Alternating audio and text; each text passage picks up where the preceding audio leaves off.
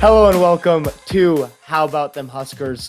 My name is Will Noter Francesco, and I'm joined, as I always am, by my grandpa, Husker Dan from Husker Max in the beautiful city of Omaha, Nebraska. Grandpa, how are you doing this fine June afternoon? Uh, it's been uh, College World Series is approaching. Uh, Omaha is getting ready for that. How's how's life been going over uh, in the summer, beginning of the summer for you guys?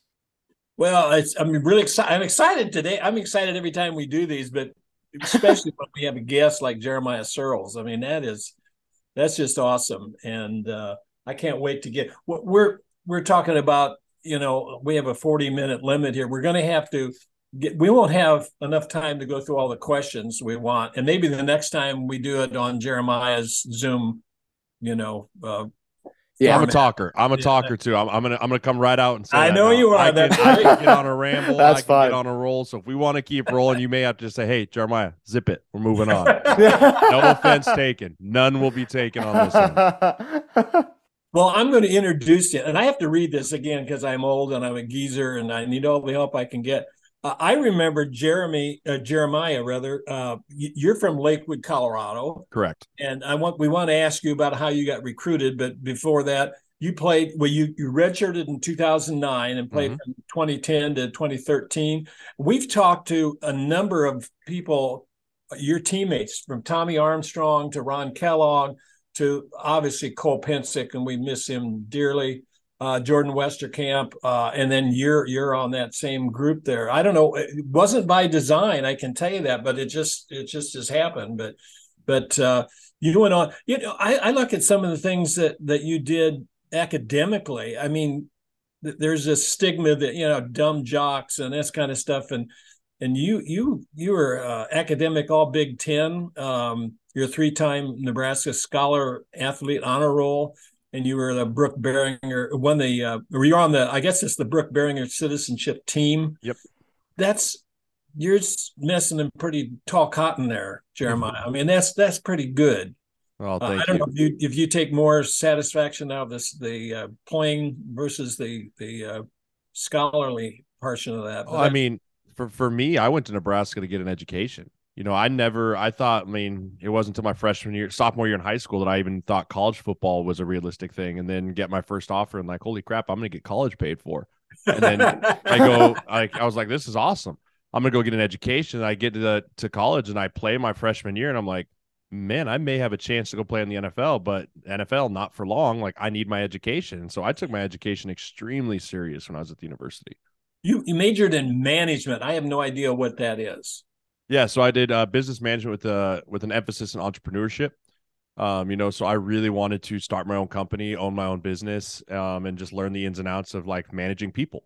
Um, and you know, playing the NFL. Now I do own my own business. I own my own sports yeah. agency. Um, you know, so I'm managing uh, people. I have three partners that are in. Uh, it's just the three of us, and we want to grow this company and grow it big. And you know, so I'm just using the tools I learned at the the College of Business there um, and just continuing on that. So, I mean, I'm definitely putting that education to use now. We want to get a little bit later to your your broadcasting skills, which mm. m- most people were blown away by what you did in the spring game. I want to talk about that a little bit later.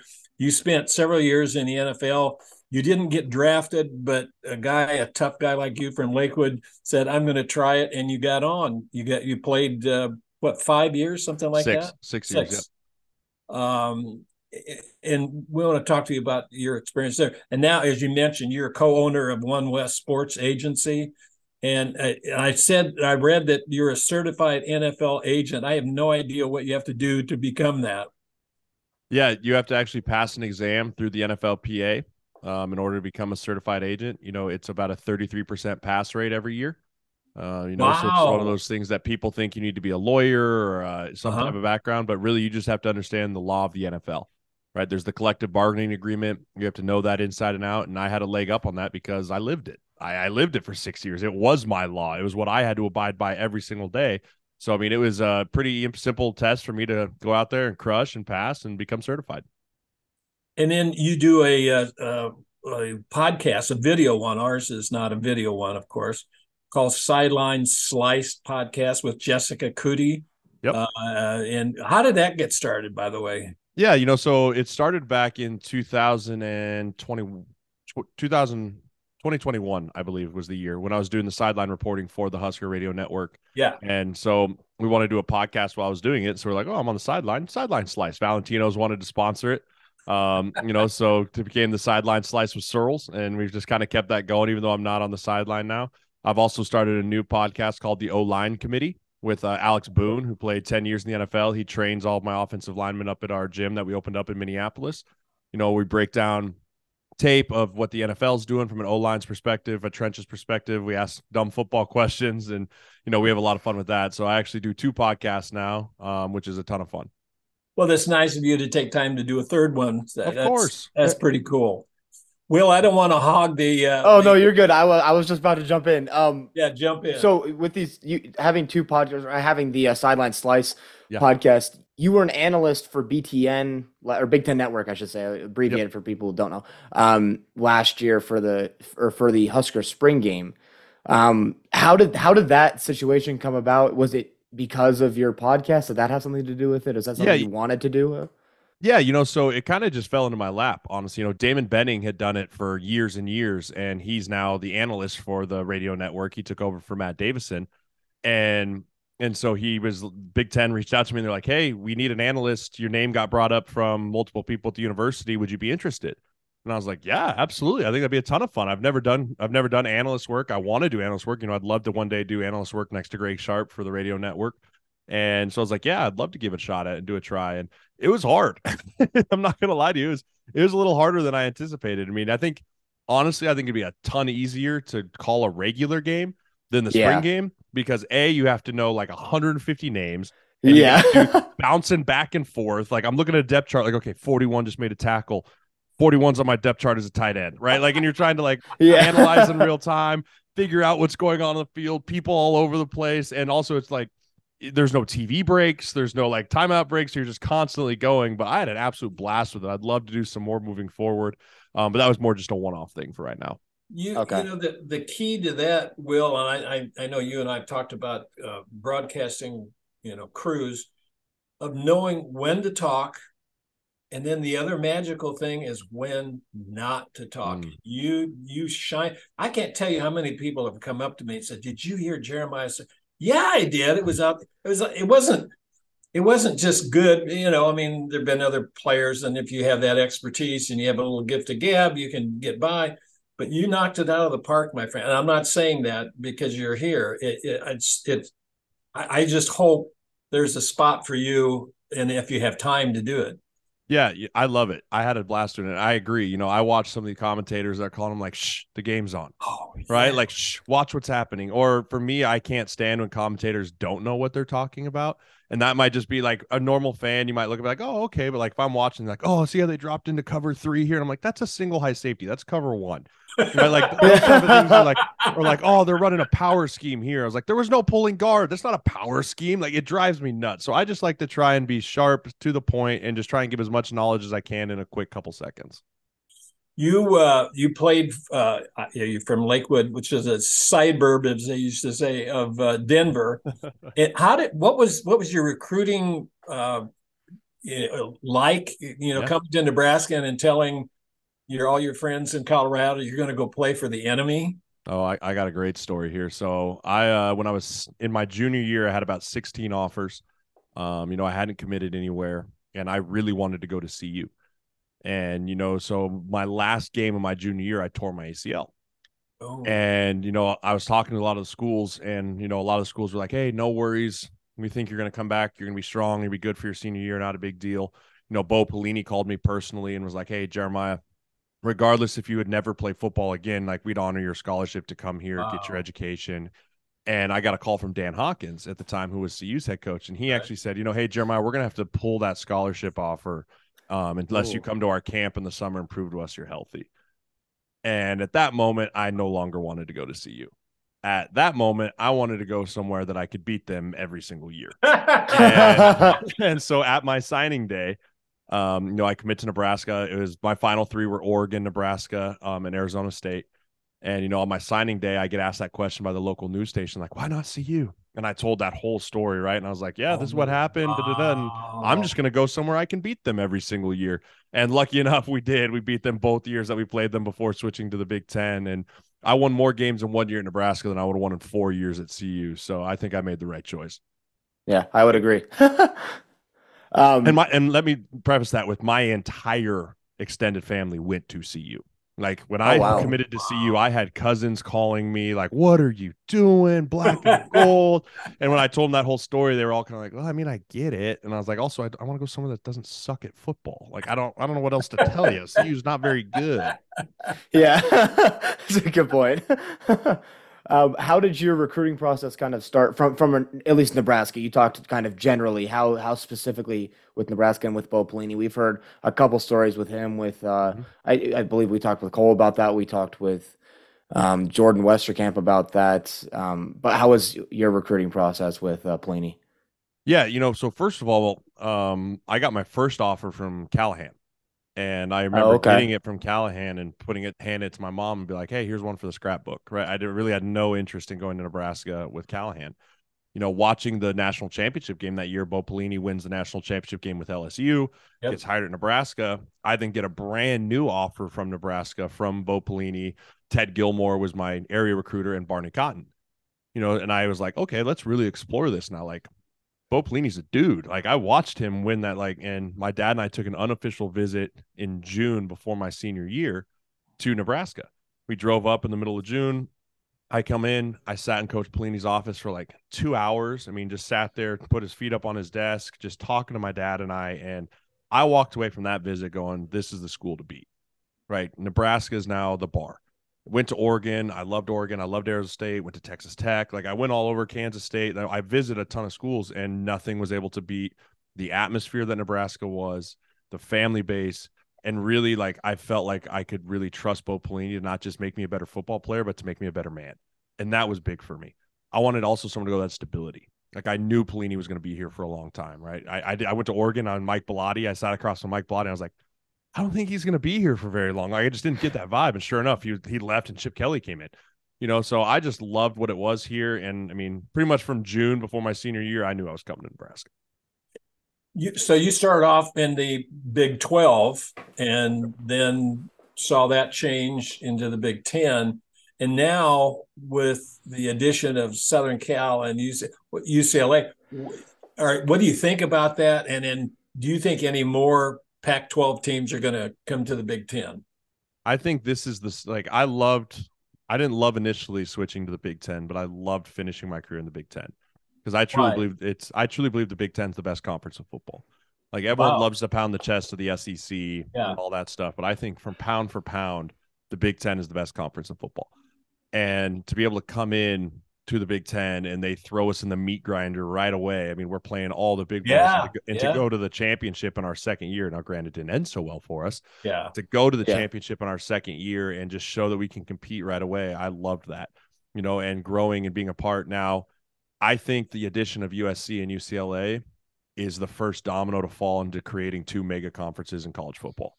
You know, I think it's going to be you're going to see the Big 12 and the group of five schools start to kind of dissolve. And it's going to be the SEC and the Big 10 that gobble up all the big schools. And it's just going to be two major conferences in college football, very similar to an NFL, AFC, NFC. And that's just going to kind of be the landscape of what I think college football is turning into. But then the group of five, they like the the big guys like to schedule those guys to get W's. Won't happen anymore because if you do that, if you try and schedule a group of fives, you're gonna have zero chance at the playoff. You know, I think it's going to be a very much like you're going to try and stack your schedule with with players, big boys, because you're going to have to have the strength of schedule is going to become even more and more important. You know, and I think that you're going to see the SEC start plucking schools like Clemson and Florida State, and you know, finding the UNCs, and then uh, the Big Ten's going to venture out to the last of the Big Twelve schools that are big names, right? Oklahoma State, you're going to see Washington, Oregon, like, and it's just going to become two mega conferences.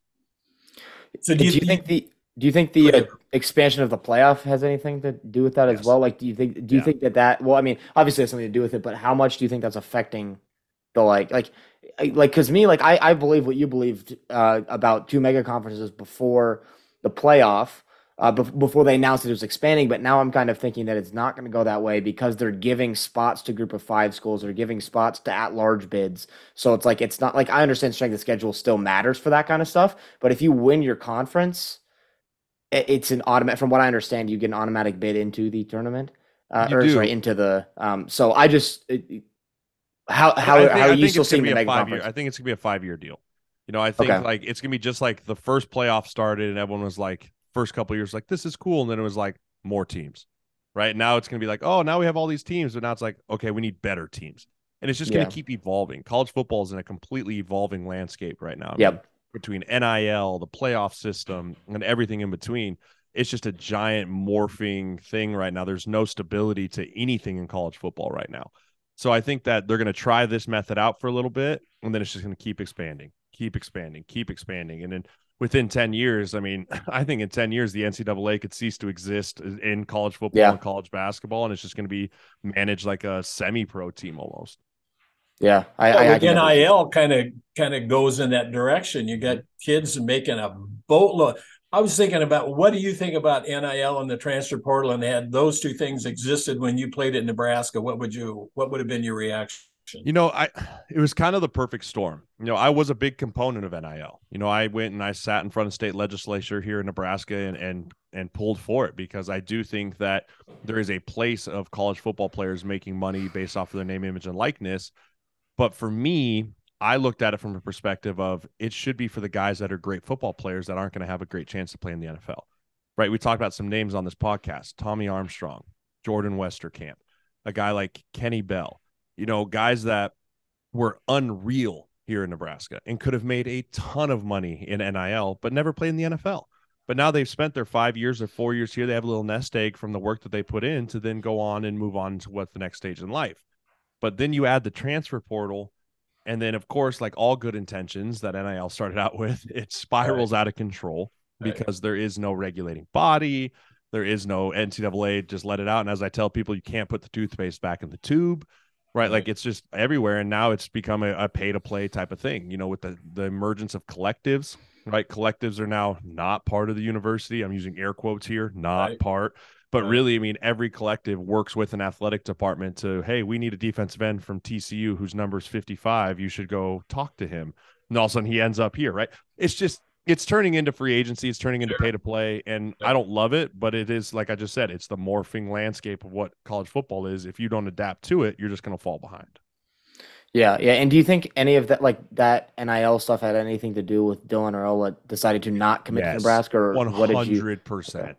You know, not not just that Dylan Raiola. I think I don't think we ever had a real shot of signing him. If I'm being honest, you know, I think the family ties and all that's great. But if you're a five star quarterback, you want to go win national titles. Yeah. And we're just not there yet as a program. Not saying we can't get there, but do you want to stake your one shot at playing college football to say, hey, we're going to go make a run at it or run into an NFL offense and an NFL defense that you're going to have a shot at it every single year like you do at Georgia? It just makes sense. Like, and I, I don't hold it against the kid at all. You no, know, I mean, until we start until we start winning games and we start becoming actual contenders again, it's gonna be hard to get those big profile guys.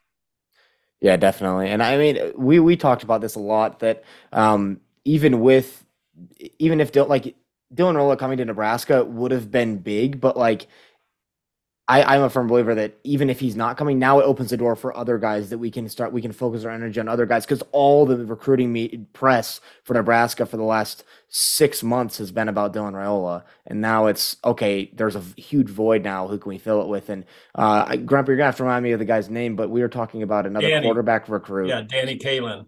Yeah, Danny Kaelin, yeah. um, who has now committed to Nebraska yep. after because Dylan Raiola has announced his commitment.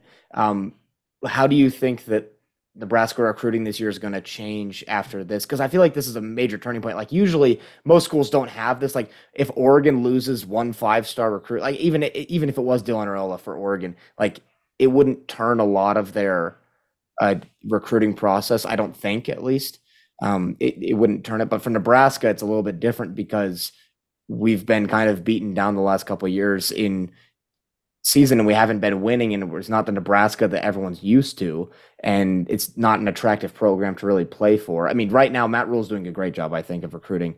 Um, but back to back to my question. Um, what Dylan Raiola not coming to Nebraska? How does that change Nebraska's recruiting process for the 2024 class? I guess for 2024 class for the rest of the time. Yeah, you know, I don't think it changes a ton. You know, I think that right now, as every new coaching staff has, you are selling your vision. You are selling what you believe you can turn this program into.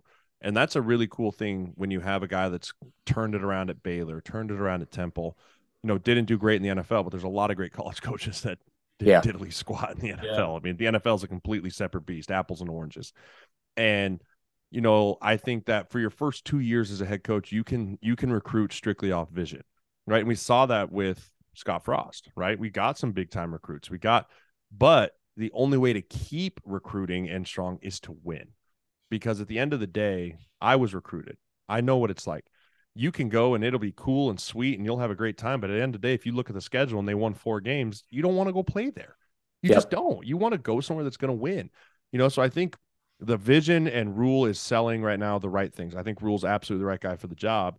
But at the end of the day, you have to win football games in order to get recruits. It's not rocket science. Like you can recruit as long as you want, as hard as you want. But until you perform between the white lines and you show that you can win, go to bowl games, be contenders in your division, have a chance at conference championships, that's when the big profile and the higher names and the four or five star guys start to come. We want yeah. to switch, switch gears here a little bit. Uh, we, we, Will and I had the pleasure of, uh, of interviewing your teammate Cole Pensick uh, last August, and uh, and I've known Cole for several years. and he and I had many conversations and uh, and I obviously was shocked and horrified and saddened and all the other emotions you can have when he was uh, killed earlier this year. It does not seem real. It doesn't seem real that we're talking about him in past tense, but I know you were a close friend of his and a teammate. What are some of the things you remember about Cole? Yeah, you know, Cole was Cole was one of the first guys that taught me what it meant to be a Husker. And you know, I'll tell the funny story. Our freshman year, we were at a we were at a party, and we had known each other maybe a couple weeks, and we we were just kind of hanging out, and we had a few barley pops. We were in college, and uh, and he started messing with me like, "You're not a true Nebraskan. You're a Coloradoan." Oh. And and we oh. were butting heads back and forth, and and John about it, but you know by the end of it, like I, I appreciated that about him because I mean, when you said like, what does it mean to be a Husker? All you had to say was Cole Pensick. Like, wow. go talk to Cole Pensick. Like that, his dad played here. He showed up to every game. Like he is a Husker, and he was a life beat and a heartbeat in that locker room for an RO line room. And you know, a dear friend that we went and chased elk in the mountains together. We shot deer on the plains. We shot pheasants. Like it, it was beyond football of what he meant to me and to my family. And you know, I stood in his wedding, and I, I just again, it's a weird thing to talk about because there's times where you just still don't, it doesn't feel real. Like I can remember getting the phone call of, Hey, have you heard Cole Pensick passed away? And I was like, that's no, that's not a real thing. Like I'm sure he's just sleeping and not answering his phone. And I called him about a hundred times. And then eventually the news came out that he did pass. And I mean, that was, that was one of the harder things that I've had to do in my point in my life was go to that funeral and uh, hug Dan Pensick. And uh, um that that one that it still is uh it still is not fun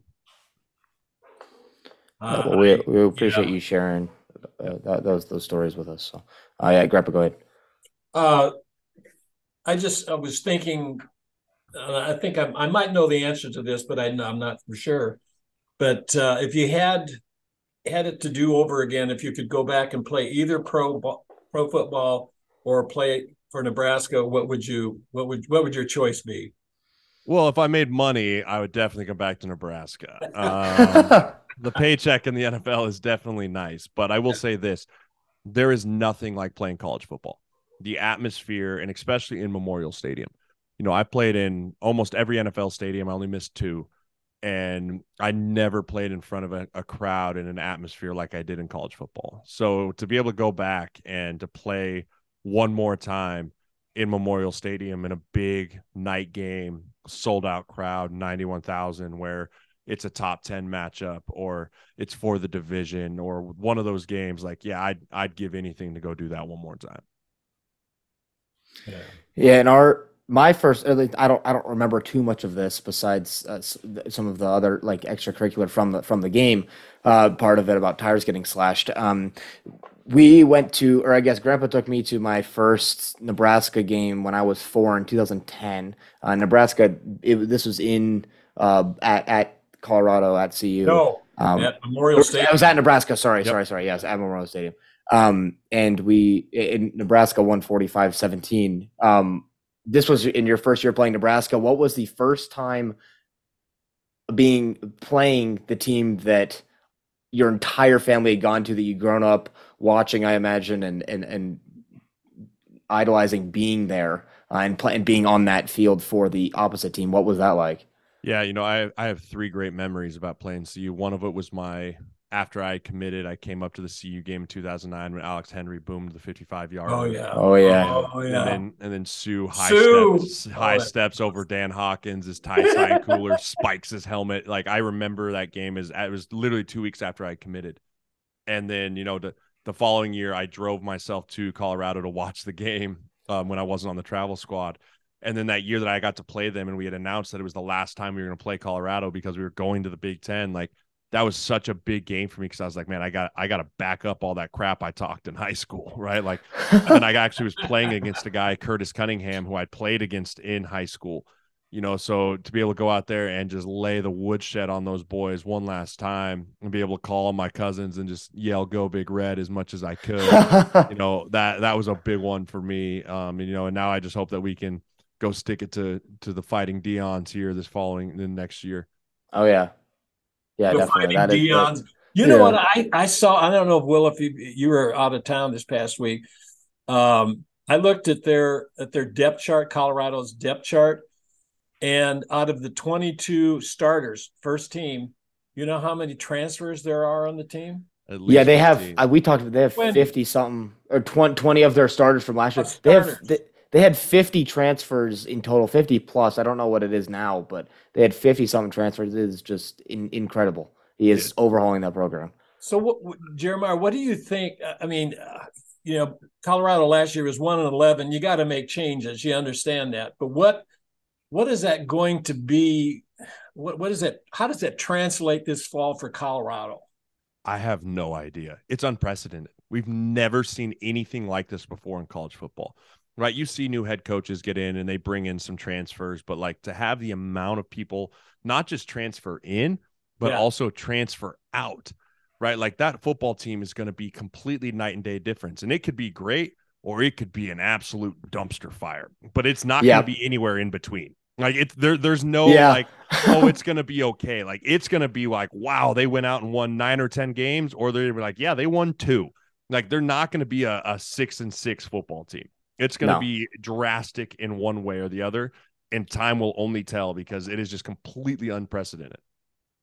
Yeah, definitely. I mean, that goes back to the NIL and transport stuff we were talking about before. You like even like there have been coaches like Deion in a certain way that have come through college football, and there is no like there there was no NIL, no transport. Like there's his literally never happened before as you said. Like there's no no one can say anything because no one knows anything about it because no one's been alive for anything like this. So especially especially with as high profile the coaches it is. Yes I mean, Deion Sanders and coming from I mean uh, an HBCU I mean it's not like it was from a CSU right. or from a yeah. a Luke Fickell coming from Ohio State to Wisconsin or like none of that. It is a HBCU coach that has coached as a head coach for like three total years and now is now a power five coach and has everything in front of him and the most pressure of any coach I think I've ever seen as a first time first year head coach in a power five program.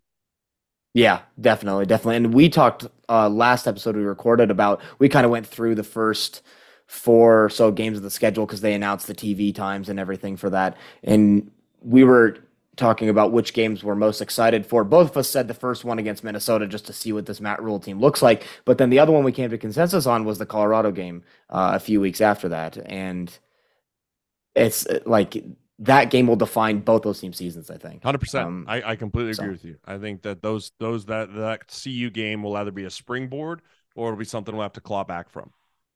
Yeah. Yeah, what, definitely. Uh, what are your thoughts given going into this season for Matt Rhule? He's, you know, He's uh, ne- never coached a game for the Huskers, but it, you go into this season with uh, with a new head coach, uh, new offensive coordinator, new defensive coordinator. Only one leftover uh, assistant coach. That's uh, Donovan Raiola, and you have a different defense, three three five as opposed to whatever we've been running four three three four whatever. Uh, what given all that, I know you've been asked this a tons ton of times, but if you had to come up with a win loss record for this fall for the Huskers, what's your best guess? You know, I think six and six is the goal. You know, and, and I say that because I I am a full full on in the Matt Rhule camp. Being around him in spring, getting a chance to see how he coached, getting a chance to see and interview him in our production meetings between the spring game, and just talking to people that have played under him or people that have been like in the program now. Like he is the right guy for the job. I think it's going to take some time, you know, because at the end of the day, I think he's a great coach, but I'm going to use the it's a oh, age old coach speak. It's not the X's and O's, it's the Jimmies and the Joes. Yeah. And we need to get some bigger names in here. You know, we need to grow our players. It's great that we got Jeff Sims. Love that. But uh, great programs grow from within. They bring guys in, they develop them for a year, two years, then they get on the field and they've been in the system and they're then contributing we got to try and get some transfers to get this thing off the ground. But I'm really excited for what Matt Rhule's culture, what Matt Rhule, how he's going to grow guys, how he's going to grow this team into his team. And I just think it's going to take some time. You know, I think a realistic expectation is five or six games this year. I'd love for us to get to a bowl game, you know, but if we can win five or six, that's more than we've won in the last few. Like, it's yeah. not yeah. like I'm saying I don't anticipate us going out there and, and winning 10 games this year. I think that's an unfair, realistic expectation to put on Matt Rhule and this team. But I think a bowl game is very realistic this year, and I think it's very doable.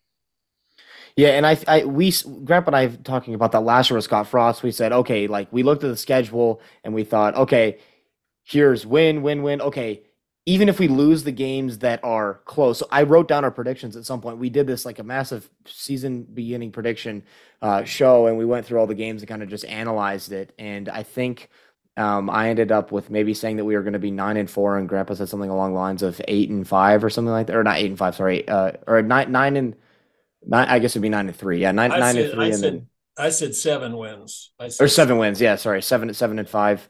Um, and then we proceeded to be three and nine. So it's like, but now that that's Scott Frost and just seeing from Matt Rhule, I totally agree with you. Like we, we haven't been like Grandpa and I have not been uh, in touch with him as much as you have, obviously. Um, but just from watching him in press conferences, watching him interact with players um, on on the sideline, all that kind of stuff, and just he is he is the right guy for the job. I think that's consensus, and a large majority of Husker fans believe that, and it's just like the turning turning a D one program uh, is big and as prestigious as Nebraska around is like turning a massive Navy warship uh, around. It's not. It's not like taking a little PT boat or something like that, or a motor boat and just flipping it. It's not that easy. Um, so yeah, yeah. but uh, I guess la- my last. Yeah, let me just my last thought on that. You know, is these players have to learn how to win.